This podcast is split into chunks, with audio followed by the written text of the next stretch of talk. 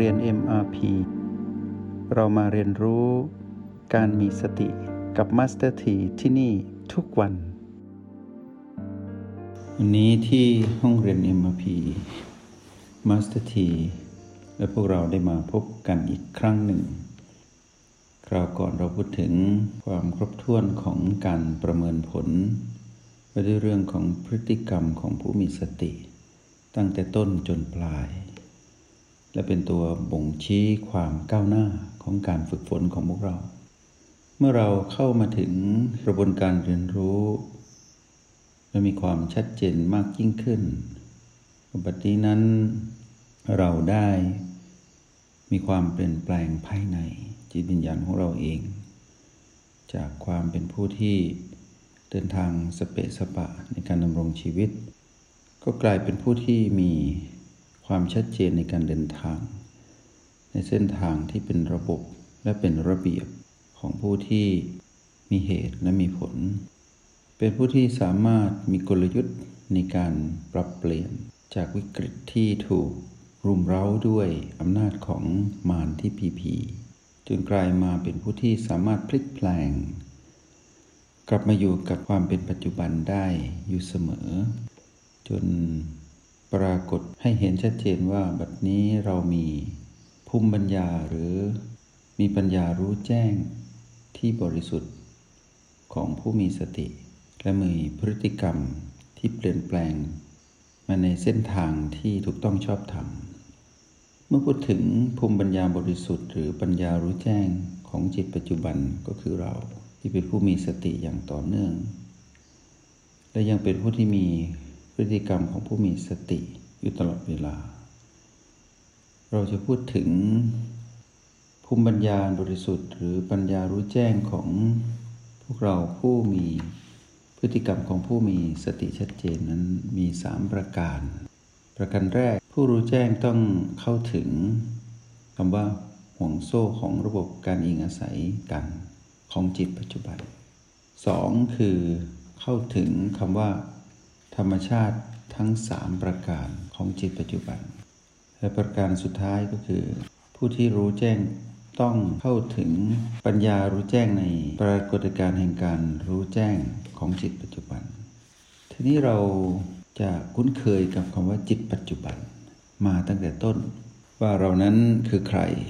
มาสเตอร์ทีก็มักจะตอกย้ำและเตือนพวกเราให้รู้สึกตัวเสมอว่า หากเราต้องการเข้าถึงความเป็นผู้ที่มีความรู้แจ้งในสิ่งใด เราต้องมองผ่าน สมมุติบัญญัติให้ชัดเจนให้มากที่สุด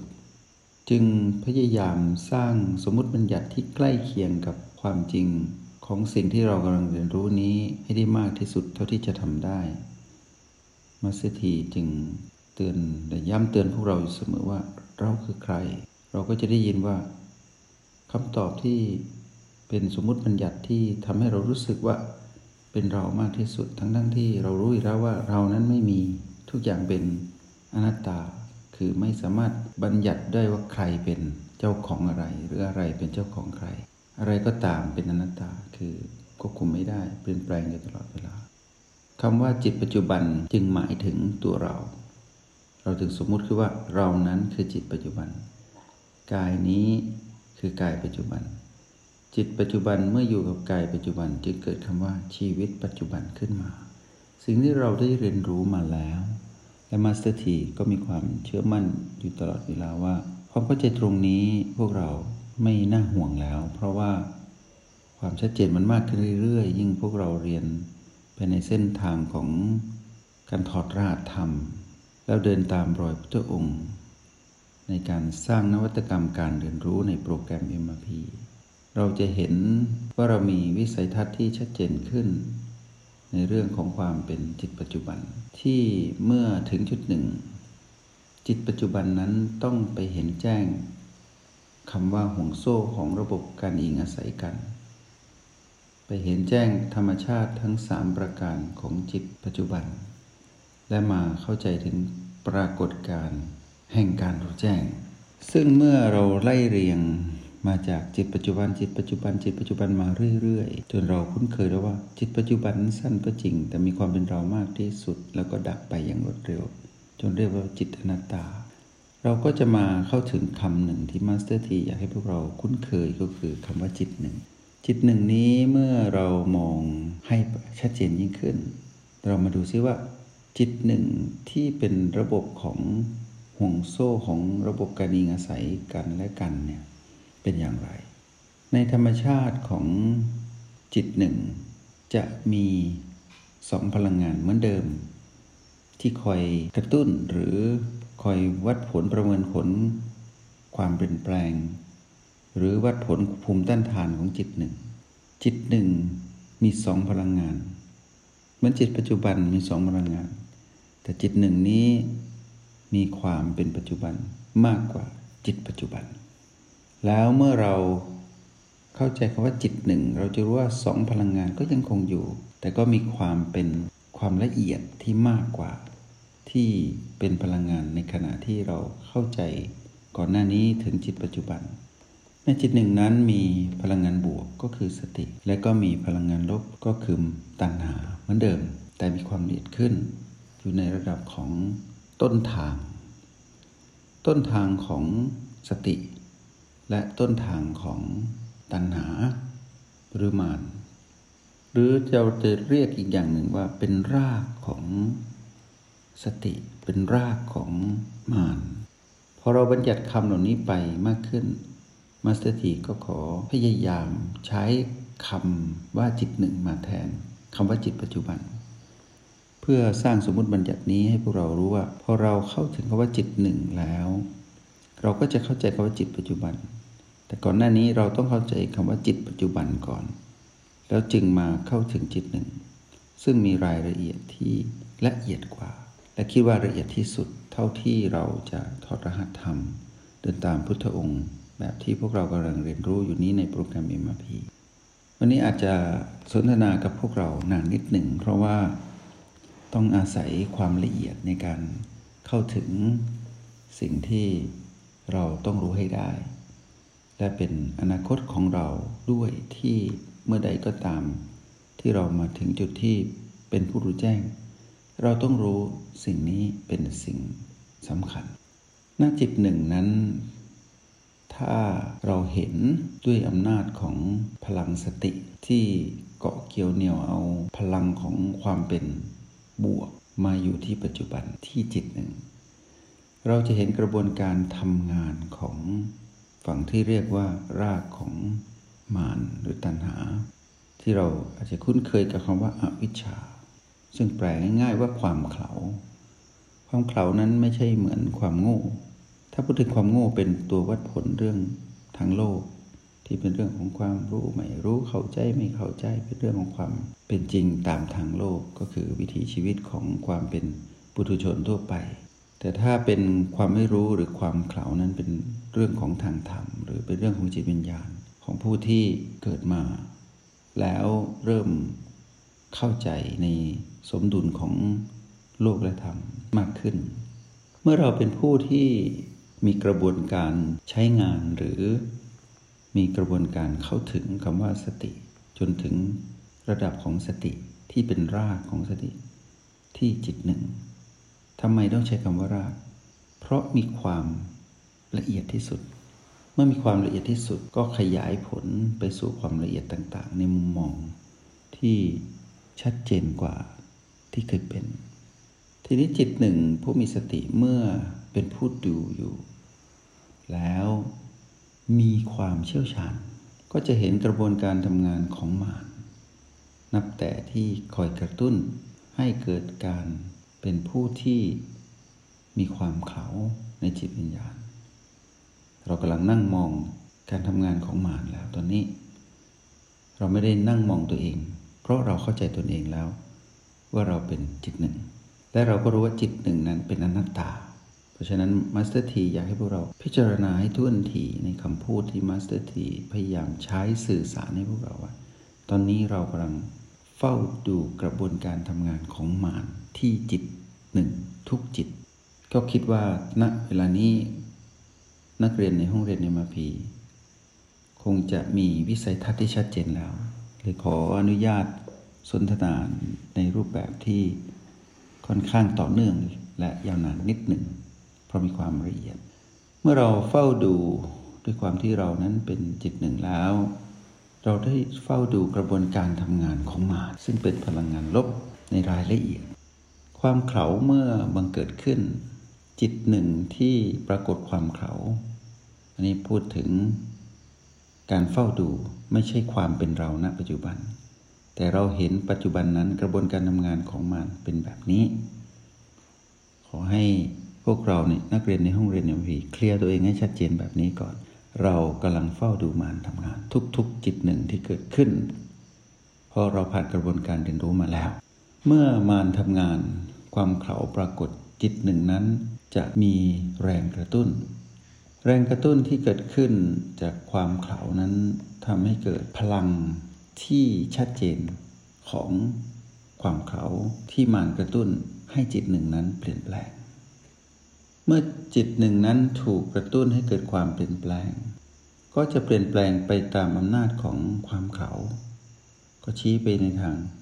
โลภโกรธหลงนั้นนั่นเองเหมือนที่เราคุ้นเคยที่ผ่านมา เมื่อแรงกระตุ้นของความเขานั้นมีแรง ก็ทำให้จิตหนึ่งนั้นเป็นไปตามอำนาจของความเขา เมื่ออำนาจของความเขาเกิดขึ้น แรงกระตุ้นนั้นก็กระตุ้นต่อ จนทำให้จิตถึงนั้นถูกตอบสนองหรือมีศักยภาพของการแสดงออกมา หรือที่เราเรียกว่าการกระทำที่มีศักยภาพของจิตหนึ่ง ในขณะที่จิตหนึ่งนั้นมีกระบวนการทำงานต่อเนื่องมา จากความเขาเกิดแรงกระตุ้น เกิดศักยภาพของกรรม จิตหนึ่งก็จะมีสภาพที่มีการรองรับทางกายภาพของจิตหนึ่ง ซึ่งต้องไปเกี่ยวข้องกับกายปัจจุบันที่จิตหนึ่งกำลังอยู่ด้วย กายปัจจุบันนั้นเป็นกายที่มีรูปและเป็นระบบที่ไม่มีรูปประกอบกัน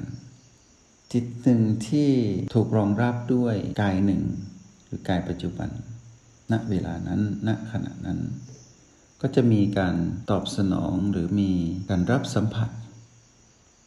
จากนั้นจิตหนึ่งเมื่อ มีกระบวนการรับสัมผัสโดยอาศัยกายหนึ่งนั้นขึ้นมา ก็จะมีการสัมผัส รับรู้ความเป็นกายหนึ่ง กายหนึ่งเมื่อมีการสัมผัส ก็จะสะท้อนย้อนกลับมาที่จิตหนึ่งให้เกิดความรู้สึก ไปในทิศทางที่สอดคล้องกัน แต่ตอนนี้จิตหนึ่งนั้นได้สืบต่อมาจากอำนาจของความเขาที่ควบคุมจิตหนึ่งให้มีแรงกระตุ้น มีศักยภาพของกรรม จนเกิดการรองรับไปเกี่ยวข้องกับกายหนึ่ง ในทางกายภาพ แล้วให้เกิดการไปสัมผัสรู้ในอวัยวะรับสัมผัส ตามกระบวนการจนเกิดเป็นความรู้สึกขึ้นมา ความรู้สึกของจิตหนึ่งนั้น ด้วยความที่ถูกกระตุ้นมาจากความเขาก็บังเกิดเป็นความอยาก เมื่อความอยากเกิดขึ้น จิตหนึ่งก็มีความผูกพัน กับสิ่งที่ตนเองสัมผัสมา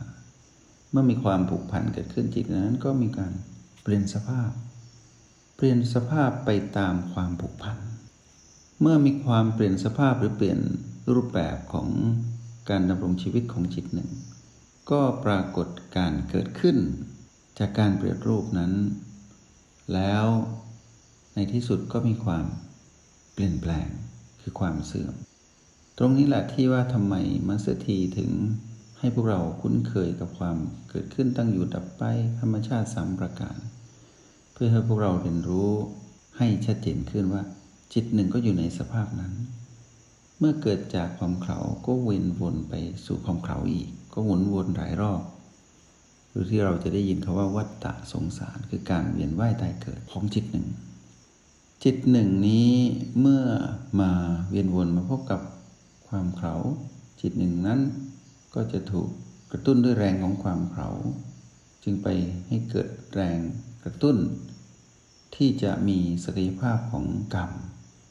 ที่จะทำให้จิตหนึ่งไปเกี่ยวข้องกับกายหนึ่ง ที่ต้องมีการรองรับณขณะนั้น เมื่อจิตหนึ่งไปสัมผัสรู้กายหนึ่งขึ้นมา ผ่านอวัยวะรับสัมผัสของกายหนึ่ง จิตหนึ่งนั้น มีการสัมผัส จึงเกิดการรู้สึก จึงมีความอยาก จึงมีความผูกพัน จึงมีการเปลี่ยนรูปตามความผูกพันนั้น แล้วก็เกิดปรากฏการณ์ของความเป็นสิ่งนั้นขึ้นมาด้วยอำนาจของความเขา แล้วในที่สุดก็บังเกิดเป็นความเสื่อม แล้วในที่สุดก็วนเวียนไปสู่ความเขาอีก นี่คือวัฏจักรของการอิงอาศัยกัน มัสถีพยายามอธิบาย แต่พวกเรานักเรียนในห้องเรียนอมพีไม่ต้องเครียดพยายามอย่าเครียดนะ พยายามมองนี่แหละธรรมดาเล่าสู่กันฟัง เพราะสิ่งนี้เป็นของผู้รู้แจ้ง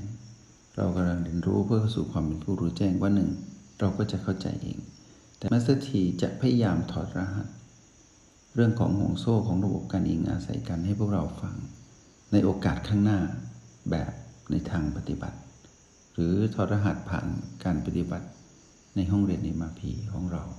แต่ตอนนี้อธิบายคร่าวๆว่า ในห่วงโซ่ของระบบการอิงอาศัยกันนั้น เริ่มต้นที่ความเข่าของจิตหนึ่ง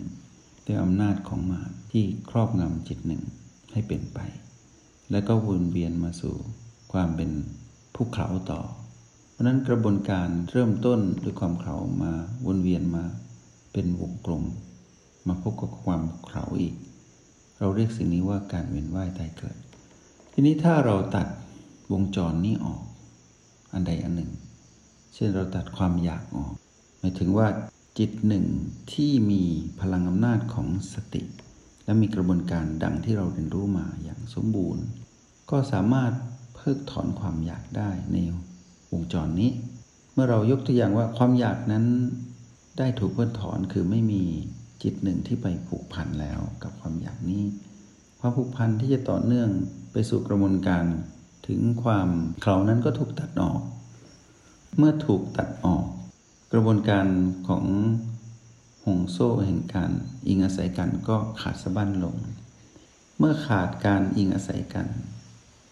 ตะกี้เราพูดว่ากระบวนการความเขาเริ่มต้นวนเวียนมาพบกับความเขาเป็นวงจรเป็นวงกลม มื่อถูกตัดออกในห่วงโซ่อันใดอันหนึ่ง ในข้อของห่วงโซ่นั้นห่วงโซ่นั้นก็ไม่สมบูรณ์ ที่เราเรียกว่าการเวียนว่ายตายเกิด ก็จะถูกตัดออก การเวียนว่ายตายเกิด ก็ไม่สมบูรณ์ เมื่อไม่สมบูรณ์ปุ๊บการเดินทางเพื่อเชื่อมต่อไปสู่การเวียนว่ายตายเกิด ก็ไม่มี เมื่อไม่มีที่เรายกตัวอย่างเมื่อไม่มีความอยากความผูกพันที่จะมี ต่อความรู้สึกที่ไปผูกพันกับการสัมผัส ที่มีการทำงานร่วมกับกายหนึ่ง ในเบื้องต้นที่เราย้อนไป ก็ไม่มี เมื่อกระบวนการเหล่านี้ไม่มีจิตหนึ่งที่จะต้องไปถูกอำนาจของความข่าวครอบงำก็จะสิ้นสุดลงห่วงโซ่แห่งการอิงอาศัยกันเมื่อถูกตัดออก กระบวนการเวียนว่ายแตายเกิดของจิตหนึ่งขณะนั้น ก็สิ้นสุด มื่อสิ้นสุดแล้วเดินทางต่อไม่ได้ เหมือนสะพานที่พาดจากฝั่งนี้สู่ฝั่งโน้นแล้วขาดลง ก็ไม่สามารถข้ามไปอีกฝั่งหนึ่งได้ เพราะฉะนั้นกระบวนการที่เราจะไปเวียนว่ายตายเกิดภายใต้อำนาจของความเขาหรือพลังอำนาจของความอยากนั้นก็หมดลง ตรงนี้แหละที่เราต้องมาเข้าใจให้ได้ และมาสเตอร์ทีก็เชื่อมั่นว่า ถ้าใครเป็นผู้รู้แจ้งหรือเรียนรู้มาระดับนี้แล้วเนี่ย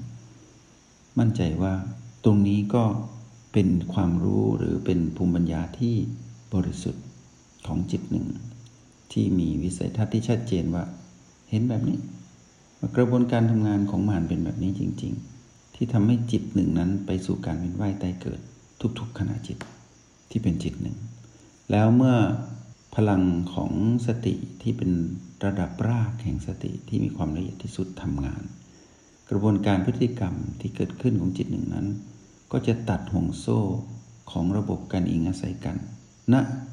จุดใดจุดหนึ่ง โดยเฉพาะจุดที่เป็นความอยาก ซึ่งเป็นตัว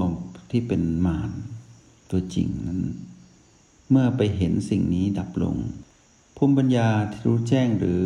ปัญญารู้แจ้งของจิตหนึ่งนั้น ก็จะไปเข้าใจ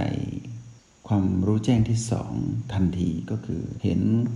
ความไม่คงอยู่ถาวรของมารที่จิตหนึ่ง หรือความเข่าของจิตหนึ่ง เหตุความไม่สมบูรณ์ของความเข่านั้นของจิตหนึ่ง และเข้าใจคำว่าไม่สามารถควบคุมได้ แม้แต่ความเขาของจิตหนึ่งเอง ก็ควบคุมไม่ได้ เพราะฉะนั้นจะเห็นว่ามานที่อยู่ในพีพี ที่เราเรียนรู้มาก่อนหน้านี้ แล้วทำให้จิตหนึ่งนี้ต้องอิงอาศัยกันในสภาพของการเวียนว่ายแต่เกิด แล้วเมื่อเห็นสิ่งนี้ได้หักสะบั้นลง ก็จะเห็นว่า ธรรมชาติของมารที่มีรากก็คือความเข่าหรืออวิชชา ก็อยู่ในสภาพที่ไม่คงอยู่ถาวรไม่สมบูรณ์ และไม่สามารถควบคุมได้ คือตัวของมันเองที่พยายามครอบงำจิตหนึ่งนี้ ก็ไม่สามารถอยู่เหนือกว่ากฎแห่งความเปลี่ยนแปลงได้ ก็ยิ่งทำให้จิตหนึ่งที่รู้ทัน ที่เราพูดแต่ต้นว่า เรากำลังดูกระบวนการทำงานของมารพอเราเห็นตรงนี้เราก็เข้าใจยิ่งขึ้นว่า แม้แต่ตัวของมารเอง ต้านทานอำนาจความเปลี่ยนแปลงไม่ได้ แต่เมื่อก่อนนั้นทำไมเราถึงเชื่อมารก็เพราะมารนั้นมันมีหน้าที่คอยหลอกลวงเรา ให้ บดบังความเห็นแจ้งตรงนี้ แต่เมื่อเรามาเป็นผู้ดูอย่างแท้จริงมีความเชี่ยวชาญ เราเห็นว่ากระบวนการทำงานของมารในหงโซ่แห่งการยิงอาศัยกันนั้นเป็นแบบนี้ แล้วเมื่อเราเห็นว่าณหงโซ่นั้นถ้าดับลงหนึ่งจุดหงโซ่นั้นก็จะไม่เข้าสู่กระบวนการเวียนว่ายตายเกิดของจิตหนึ่งนั้นอีกจึงเป็นผู้ประเสริฐ ทีนี้เมื่อเรามานั่งดูจริง ๆ เรายิ่งเห็นชัดว่าสภาพของมารแม้แต่สภาพของวิชาที่อยู่ใต้กฎแห่งความเปลี่ยนแปลง ก็อยู่ในสภาพเดียวกันกับโลกและจักรวาลแล้วทำไมเมื่อก่อนเราถึงถือมั่นสิ่งนี้ทำไมเราไม่รู้ ก็เพราะว่าเรารู้ถึงวิธีการปล่อยวาง จากการเป็นผู้ดูมากขึ้น มีกำลังมากขึ้นของสติ ซึ่งเป็นเหตุต้นนำมาสู่ผลปลายคือเป็นผู้รู้แจ้ง เราก็ ยิ่งเห็นชัดถึงกระบวนการธรรมชาติ นี่แหละที่เรียกว่าภูมิปัญญา อันบริสุทธิ์ที่สองที่สืบเนื่องมาจากการนั่งเฝ้าดูการทำงานของมารที่โอแปดมานานๆ พอเราเห็นการทำงานนี้ว่าหงโซ่แห่งการอิงอาศัยกันที่นำไปสู่การเวียนว่ายแต่เกิดของจิตหนึ่งณนะขณะปัจจุบันที่สุดนั้น เมื่อถูกเพิกถอนคือเห็นกฎแห่งความเปลี่ยนแปลงชัดเจน ที่ครอบงำจิตหนึ่ง หรือครอบงำมารหรือรากของมารที่จิตหนึ่งนั้น เราก็จะเห็นกระบวนการที่ชัดเจนว่าไม่มีสิ่งใดเลยในโลกและจักรวาลนี้ไม่ว่าละเอียดที่สุด หรือหยาบที่สุด จะหนีกฎแห่งความเปลี่ยนแปลงนี้ได้ นี่คือภูมิปัญญาที่ทำให้เราเห็นว่า การปล่อยวางที่แท้จริงเป็นอย่างไร เราต้องเข้าถึงสิ่งนี้ก่อน เมื่อไม่คงอยู่ท้าวรไม่สมบูรณ์ไม่สามารถควบคุมได้ เราก็มีความฉลาดในการเป็นผู้ดูและในการเป็นผู้อยู่อาศัยในเส้นทางของความเปลี่ยนแปลง โดยที่ไม่ถือมั่น เมื่อเข้าถึงตรงนี้มัสถีอยากบอกว่าบอกพวกเราว่านักเรียนในห้องเรียนเอ็มพีที่สนใจใฝ่รู้กระบวนการ เรียนรู้หรือถอดรหัส จากเหตุต้นคือสติไปสู่ผลปลายก็คือความเป็นผู้รู้แจ้ง มัสถีจะเริ่มต้นให้พวกเราที่โอแปดอยู่เสมอ หลังจากที่เราเรียนรู้รหัสแห่งสติตั้งแต่ต้นมาในเลเวลที่หนึ่งเมื่อเราเป็นผู้ดูอยู่ที่โอแปดเราจะเป็นผู้ที่เห็นธรรมชาติทั้งสามก็คือความไม่คงอยู่ถาวรความไม่สมบูรณ์ การบังคับไม่ได้ของสิ่งที่เราดู สิ่งที่เราดูนั้น เรียกว่า PP PP ที่มี infinity คือเป็นอนันต์คือนับไม่ถ้วน เราก็จะเห็นว่าจิตหนึ่งที่เห็น PP นั้นอยู่ในปรากฏการณ์แห่งธรรมชาติสามประการแล้ว จิตหนึ่งก็มีความฉลาด ก็จะไม่ยึดถือ PP เป็นของตน ยึดถือ PP เป็นตน และตนนั้นไม่ใช่พีพีก็แปลว่าเข้าใจของว่ามานอย่างชัดเจน จนถึงรากของมันคือความเขาหรืออวิชชา แล้วเมื่อเข้าใจสิ่งนี้อย่างชัดเจนในระบบแห่งห่วงโซ่แห่งการอิงอาศัยกัน และธรรมชาติของกฎแห่งความเปลี่ยนแปลง ที่ทำให้เกิดธรรมชาติสามประการ ดังที่กล่าวไป จิตหนึ่งก็มีการปล่อยวาง เมื่อปล่อยวางพีพีออกสลับพีพีไป จิตหนึ่งก็จะเห็นเครื่องมือคือ B1 ถึง B7 ที่ได้ไปใช้บริการหรือ เข้าไปเรียนรู้เพื่อยืนยันความเป็นปัจจุบันของตนเอง ตอนที่ตนเองนั้นเป็นจิตปัจจุบัน เมื่อถึงเวลานี้จิตหนึ่งก็เข้าใจแล้วว่า แม้แต่เครื่องมือ B1 ถึง B7 นั้นก็อยู่ใต้กฎแห่งความเปลี่ยนแปลงเหมือน PP เลย ก็เลยไม่ถือมั่น ทีนี้เมื่อไม่ถือมั่นคือปล่อยวางหรือสลัดความเป็นตัวชี้วัดของจุดปัจจุบันทั้ง 8 ก็คือ B1 B2 B3 B4 ประตู B5 B6 B7 ออก จิตหนึ่ง ก็จะมารับรู้พลังงานของตนเองที่โอแปดที่เราเรียกว่าพลังจิต หรือเรียกให้ชัดเจนอีกว่า พลังงานของจิตหนึ่งที่โอแปดก็จะเข้าถึงคำว่าความเปลี่ยนแปลงนี้อีกก็จะเห็นธรรมชาติทั้งสามประการของพลังจิตของตนเองที่โอแปดเมื่อเห็นตรงนี้ก็สลัดออกอีกว่า ธรรมชาติสามประการนี้ ที่ปรากฏขึ้นในพลังจิตของตนเอง ก็สลัดการถือมั่นพลังจิตนี้ คราวนี้ก็จะมาเห็นตนเอง ที่เป็นผู้ดูที่มีความละเอียดสูงสุด คือเป็นผู้ดูในระดับจิตหนึ่ง ก็จะเห็นความเป็นจิตหนึ่งนั้น อยู่ใต้กฎแห่งความเปลี่ยนแปลงนี้ด้วย เหมือนพลังจิตของตนเอง เหมือนเครื่องมือที่ตนเองใช้ ที่วัดผลความเป็นปัจจุบัน ตั้งแต่ B1 ถึง B7 และเห็นธรรมชาติสามประการของ PP ที่เป็น infinity ทั้งหมด พอมาถึงจุดหนึ่งที่เป็นจุดละเอียดที่สุด ดับลงภายใต้กฎแห่งความเปลี่ยนแปลง เห็นธรรมชาติทั้งสามประการของความเป็นจิตหนึ่งที่มีความละเอียดที่สุดของความเป็นปัจจุบัน ก็จะปล่อยวางความเป็นตนเองออก ถ้าเราปล่อยวางจากการถือมั่นความเป็นตนเองออก โดยผ่านกระบวนการสลัด PP ออกสลัด B ออก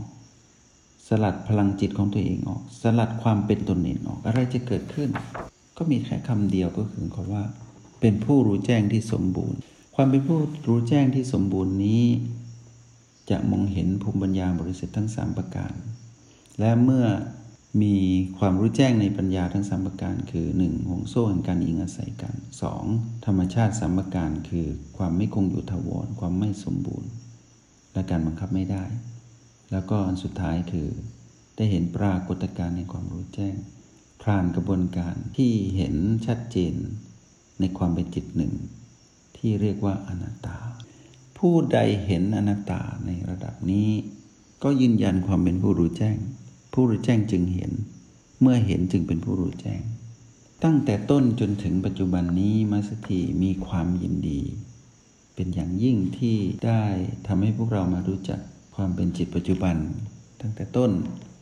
เพื่อให้เรามาถึงคำว่าจิตความเป็นจิตหนึ่ง ซึ่งมีความเป็นปัจจุบันที่สุดของจิต ก็ขอแสดงความยินดีกับนักเรียนในห้องเรียนเอ็มพีที่ได้เดินทางมาถึง เลเวลที่ 4 ในจุดสิ้นสุดแล้ว ก็ถือว่าในภาคของทฤษฎีผ่านการปฏิบัติ ที่มาสเตอร์ทีพาพวกเราเดินทางจากเลเวล1ถึงเลเวล4วันนี้ถือว่าเป็นวันที่เดินทางมาถึงจุด สิ้นสุดของสิ่งที่ต้องรู้และสิ่งที่ควรรู้ และสิ่งที่พวกเรากำลังพยายามเดินทางมาเพื่อให้รู้ให้ได้ เมื่อถึงเวลานี้มาสเตอร์ทีก็อยากบอกกับพวกเราทุกคนในห้องเรียน MRP ว่า เราเดินทางมาไกลแล้วจริงๆ ให้ประทับสิ่งนี้ไว้ในจิตก่อน ในความเป็นจิตหนึ่งนี้ก่อน นับจากผ่านวันนี้ไปทุกๆวันมาสเตอร์ทีจะพูดถึงการเรียนรู้ในระดับการประยุกต์ หมายความว่าจากการที่เราเรียนรู้เป็นระบบมาตั้งแต่เลเวล1 trial ระดับทดลองเลเวล2 essential ในระดับจำเป็น มาสู่เลเวล3คือ standard คือระดับมาตรฐาน จนมาถึงระดับปรมาจารย์หรือ master level ในปัจจุบัน ถือว่าเราเรียนรู้ในเชิงระบบที่เราจัดเรียง วิสัยทัศน์ของการเป็นผู้ดูของผู้มีสติเข้าใจรหัสแห่งสติตั้งแต่ต้นจนเดินทางมาถึงปัจจุบัน จนบังเกิดความเป็นผู้มีภูมิปัญญาที่บริสุทธิ์มาสเตอร์ทีขอทดสิ่งนี้ไว้ และประทับไว้ในรอยจิต ในรอยธรรมในจิตของจิตหนึ่งทุกๆดวงจิตของนักเรียนในห้องเรียน MRP แล้วหลังจากวันนี้ไปถ้าเราพูดอะไร ในห้องเรียนนี้ หรือมาสเตอร์ทีนำสิ่งใดมาสนทนาในห้องเรียน MIP นี้ จะเป็นเรื่องของการประยุกต์ทั้งหมดแล้ว ประยุกต์ใช้กระบวนการเรียนรู้ตั้งแต่เลเวล1จนถึงเลเวล4ของโปรแกรม MRP การประยุกต์ ทั้งหมดมาให้พวกเราได้เรียนรู้ร่วมกัน ถือว่าเป็นการฝึกฝนแล้วเอามาใช้ เท่ากับว่ากระบวนการเรียนรู้ตั้งแต่เลเวล1จนถึงเลเวล4ที่สิ้นสุดในวันนี้ จะถูกนำมาใช้ในชีวิตจริง เพราะฉะนั้นนับแต่วันพรุ่งนี้ไป มาสเตอร์ทีจะพูดถึงชีวิตจริงนั้น เราจะสามารถใช้สิ่งที่เราฝึกมานานตั้งแต่เลเวล1ถึงเลเวล4นั้นอย่างไร ให้เกิดประสิทธิภาพสูงสุด นั่นหมายความว่าพวกเราต้องมีความเข้าใจ อย่างน้อยต้องเข้าใจในเลเวลหนึ่งให้ได้ชัดที่สุด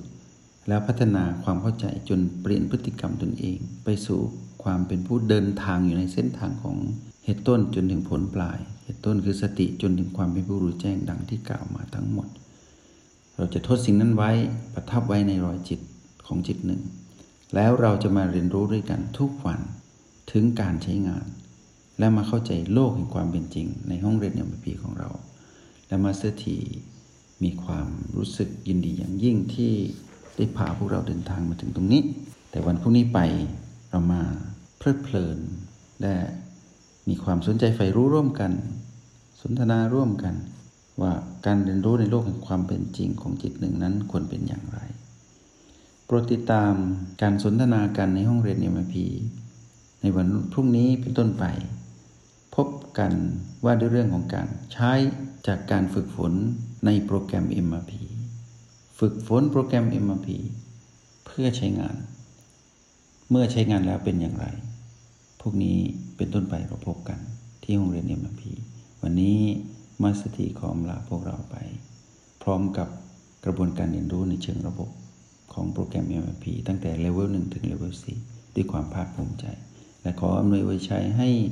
นักเรียนในห้องเรียน MRP ทุกดวงจิตทุกจิตหนึ่ง ได้เข้าถึงสัจธรรมของผู้ประเสริฐตามรอยธรรมที่เราถอดรหัสอยู่ และวันพวกนี้ไปขอให้เรียนรู้ในห้องเรียน MRP แบบมีความเป็นมืออาชีพ และเข้าใจกระบวนการฝึกหัดที่ผ่านมา แล้วมาอยู่ร่วมกันที่นี่ห้องเรียน MRP ทุกวัน ขออนุโมทนาบุญ จงใช้ชีวิตอย่างมีสติทุกที่ทุกเวลา แล้วพบกันใหม่ ในห้องเรียน MRP กับมาสเตอร์ที